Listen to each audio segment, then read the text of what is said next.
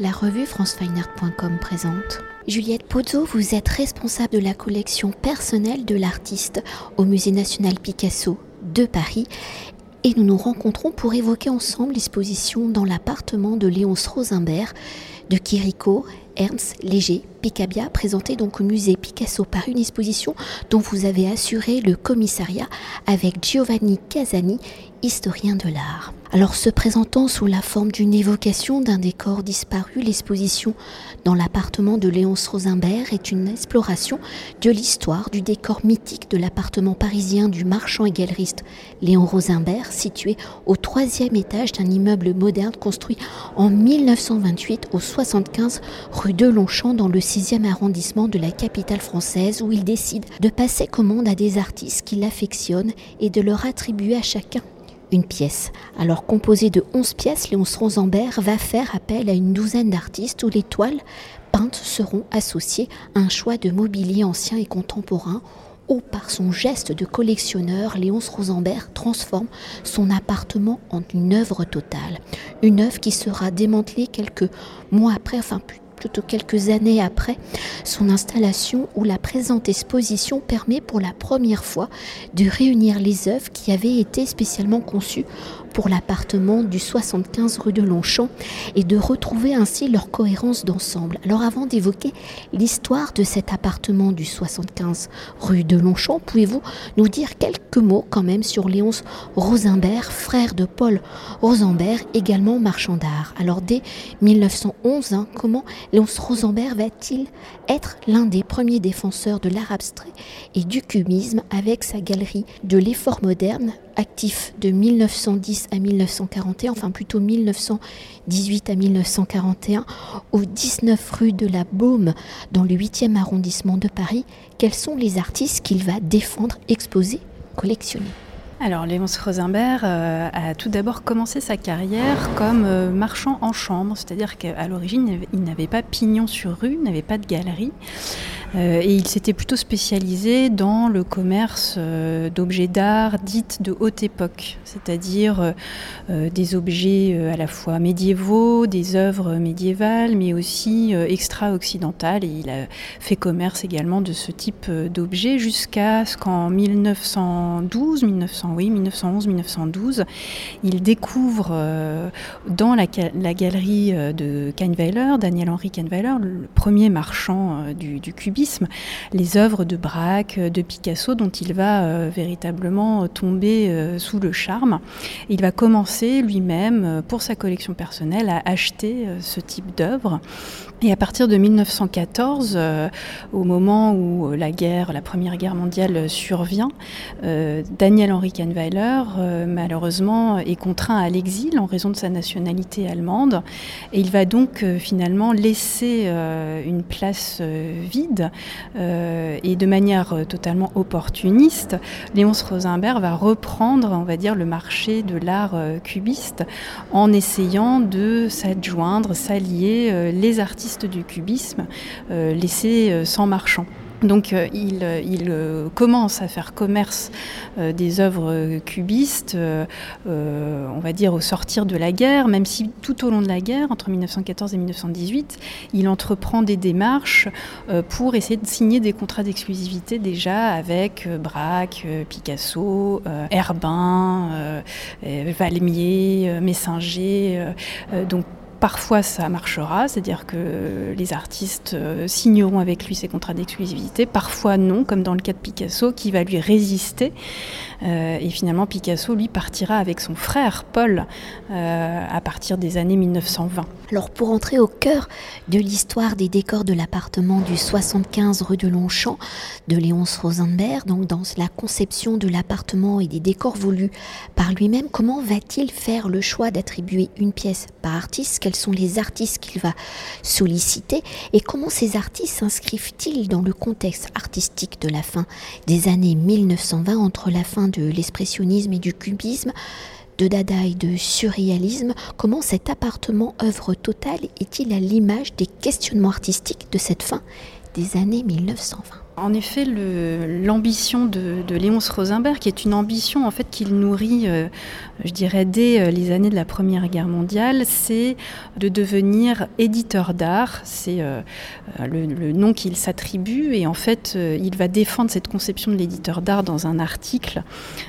qu'il fait paraître notamment dans sa revue du bulletin de l'effort moderne, où il explique que voilà, l'éditeur d'art, c'est à la fois le marchand passionné par certains artistes, donc avec une un véritable positionnement euh, esthétique, qui est aussi conscient des enjeux économiques euh, de son temps. Et finalement, c'est une, c'est une réincarnation, on va dire, dans son, dans son esprit, du grand mécène euh, artistique de la Renaissance, que, que l'on peut imaginer comme par exemple Lorenzo de Medici. Et donc, il est vraiment ce fantasme de, d'incarner la défense de l'art de son temps. Donc, Léonce Rosenberg donc, retient ce principe d'associer un artiste par pièce de l'appartement, dans l'idée de concevoir un, cycle décoratif, euh, on va dire, euh, qui s'inscrit dans la tradition de ces grands cycles décoratifs de demeures nobilières. Et donc l'idée, c'est aussi quelque part, à travers, ce, à travers cette commande passée à une douzaine d'artistes, donc euh, de révéler aussi l'art de son temps. Euh, parce qu'on a en fait dans cette exposition des artistes avec des trajectoires et des styles très très différents. C'est un petit peu ce qui fait l'originalité aussi de ce décor, c'est qu'on passe par exemple de cycles décoratifs très abstraits comme euh, celui de Georges Valmier conçu pour la salle à manger, à des cycles décoratifs beaucoup plus figuratifs, euh, comme celui d'un artiste totalement méconnu, Jean Violier, l'artiste suisse, qui conçoit une sorte de triptyque pour le boudoir de Madame Rosenberg. Donc euh, euh, c'est un, panorama aussi de cette création artistique de la fin des années 20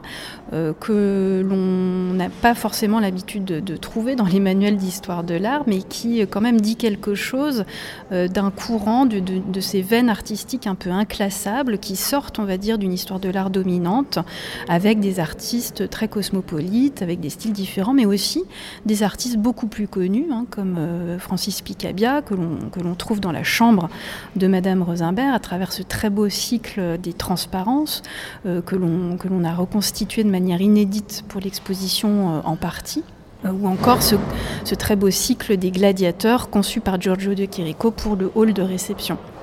Et pour poursuivre et pour mieux appréhender euh, les décors de cet appartement du 75 rue de Longchamp de Léonce Rosenberg, considéré comme le témoignage spectaculaire hein, de la production artistique de l'entre-deux-guerres, vous l'avez évoqué à l'instant, pouvez-vous peut-être nous décrire l'une de ces pièces de l'appartement, l'artiste qui est associé et les œuvres qu'il a produites. Et dans vos recherches de la reconstitution de l'appartement, quels sont les documents, les échanges entre le commanditaire et l'artiste? L'artiste a-t-il eu carte blanche? Et comment le mobilier a-t-il été associé aux œuvres peintes? Oui, alors je pourrais parler par exemple de ce hall des, gladiateurs conçu par Giorgio de Chirico, euh, dont on sait qu'à l'origine 11 toiles avaient été conçues pour euh, cette grande salle de, réception dans des formats euh, différents, à peu près deux ou trois grands types de formats, des formats très imposants qui étaient censés donc recouvrir les six messes principales, on va dire, du, hall de réception, des formats beaucoup plus allongés qui étaient conçus pour les dessus de porte euh, de cette, euh, pièce, et puis des formats euh, plus verticaux pour des pans coupés de cette salle à manger. Et donc on, voit très bien dans la correspondance notamment de, entre Léonce Rosenberg et de Chirico, correspondance qui est conservée donc à la bibliothèque Kandinsky, que, que Léonce Rosenberg s'implique dans notamment le choix des formats. Euh, et qu'il il guide hein, euh, très clairement euh, de Kiriko sur les formats à, retenir. Le choix de l'iconographie, on le sait, a aussi été retenu par, par Rosenberg, puisque ce motif des gladiateurs, même s'il préexiste à la commande passée pour, l'appartement, eh bien on voit que Rosenberg le, sollicite de nouveau pour le décor de ce hall de réception dans une ampleur inédite, puisque en fait c'est la seule euh, expression de, ce cycle des gladiateurs qui soit aussi imposante que l'on connaisse donc de, de, Kiriko. Donc c'est un, et c'est un cycle tout à fait original qui en fait fait très tapisserie des gobelins. C'est ce, que, ce que dit Léonce Rosenberg dans l'une de ses, de ses correspondances. Et on voit bien hein, par l'évocation de la commande des gobelins, la commande donc royale, comment Léonce Rosenberg est dans ce fantasme de, on va dire, de, ce, de continuer, de poursuivre, de prolonger cette tradition du décor, de la, de la demeure nobiliaire de la, grande tradition décorative. Et c'est aussi euh, quelque chose dont, De Chirico a tout à fait conscience quand il produit ces grandes scènes de, bataille, hein, parce qu'on voit euh, euh, sur ces tableaux des gladiateurs qui semblent s'entretuer. Et quand on, regarde plus précisément l'iconographie de ces œuvres, on, relève bien toute l'ironie à l'œuvre dans ce cycle décoratif, puisqu'on voit non pas des nus guerriers, on va dire très glorieux, mais au contraire des, des, nus un peu amollis euh, euh, qui semblent plus relever de la pantomime que de la vraie scène de guerre. Et donc euh, ces scènes en plus ont lieu dans un décor d'appartement. Donc c'est une sorte de mise en abîme de, de, de Kiriko lui-même pour ce cycle décoratif dans une veine tout à fait ironique avec voilà un, jeu de citation de la scène de guerre mais complètement détourné dans une, une quasi postmoderne en fait de la tradition euh, esthétique. Et est-ce qu'on pourrait s'attarder sur un des artistes peut-être les moins connus euh, de l'histoire euh, de l'art? Parce qu'il y a quand même, enfin pour moi en tous les cas, des petites découvertes. Oui, alors il y a notamment dans l'exposition une salle assez étonnante où on s'est, euh,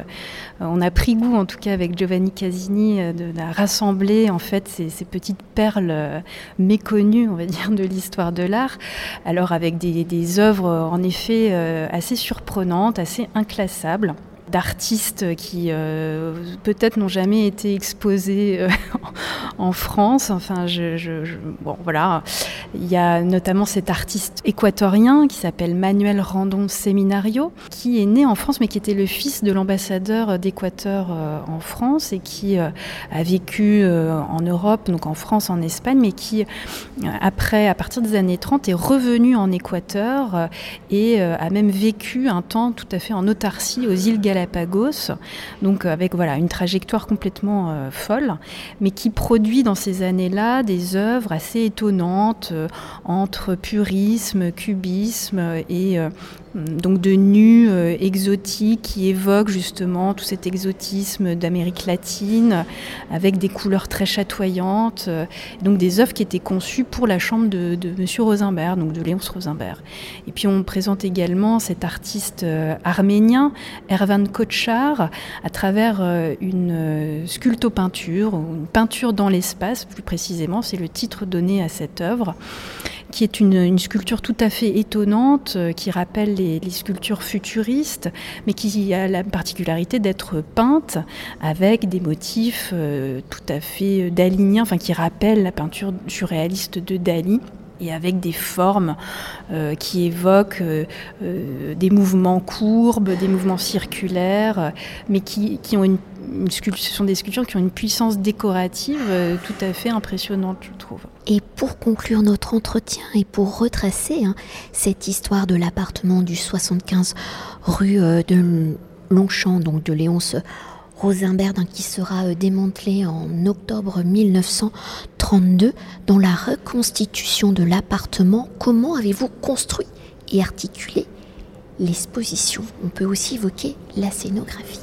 Oui, tout à fait. Donc euh, l'idée euh, de, départ, c'était d'abord de, profiter finalement de, la distribution de l'hôtel Salé dans lequel nous nous trouvons, qui est donc le musée euh, Picasso, et qui dispose déjà structurellement d'une enfilade de pièces, puisque c'était à l'origine déjà une habitation nobiliaire particulière. donc on a pu bénéficier finalement de la disposition d'origine de cet hôtel Salé pour évoquer un intérieur particulier On a choisi également de ne pas reconstruire pièce à pièce euh, la distribution d'origine de l'appartement, mais plutôt d'évoquer euh, à travers un parcours euh, gradué et, qui rappelle un petit peu l'atmosphère intime de ces, appartements bourgeois. On a plutôt choisi d'évoquer plusieurs pièces dans, des mêmes sections et de, les, et de les regrouper de manière plutôt thématique. La scénographie a beaucoup travaillé justement l'idée de reconstruire euh, ces pièces avec des pans coupés justement euh, qui sont euh, assez classiques dans les grands appartements parisiens, notamment du 16e arrondissement où se trouvait celui de Léonce Rosenberg, en soulignant justement la continuité, en, par exemple en apportant des éléments très discrets de frise dans les parties supérieures des cimaises et en, en suggérant une atmosphère plus intime en jouant sur l'éclairage notamment.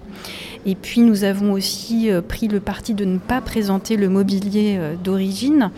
euh, parce que euh, l'idée n'étant pas justement d'arriver à une sorte de faux historique, il a été difficile de retrouver les meubles d'origine, mais plutôt donc de les évoquer par un jeu de, silhouettes un peu abstraites, mais qui rappelle aussi que dans, le, dans le, l'intention de Léonce Rosenberg, il y avait cette idée de faire dialoguer les œuvres peintes qu'il a commandées aux artistes avec un choix très précis hein, de, de mobilier ancien euh, plutôt euh, Empire, euh, Louis-Philippe et parfois plus contemporain. Mais donc dans cette idée d'avoir une, voilà, un manifeste, une œuvre d'art totale à l'intérieur de son appartement.